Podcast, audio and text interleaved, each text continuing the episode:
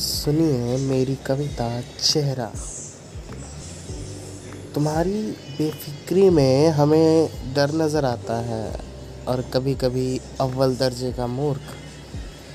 मेरे लिए यही तय करना मुश्किल है कि तुम कोई योगी हो या निर्गुण ब्रह्म के उपासक। मेरा वक्त सही नहीं चल रहा है। ऐसा लगता है जैसे तुम सर्वेश्वर हो।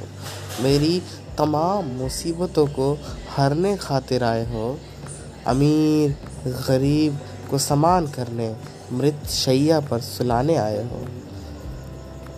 मीडिया, पुलिस को देख क्यों चेहरा ढक लेते हो? आई सेज के किसी खूंखार, डकैत या आतंकवादी की तरह गूंजती है तुम्हारी गीदड़ जैसी हँसी। चेहरा ढकने पर भी तुम शरीफ नहीं लगते। चेहरा ढकना तो कायर कमज़ोर निर्बल होने की अवस्था का नाम है।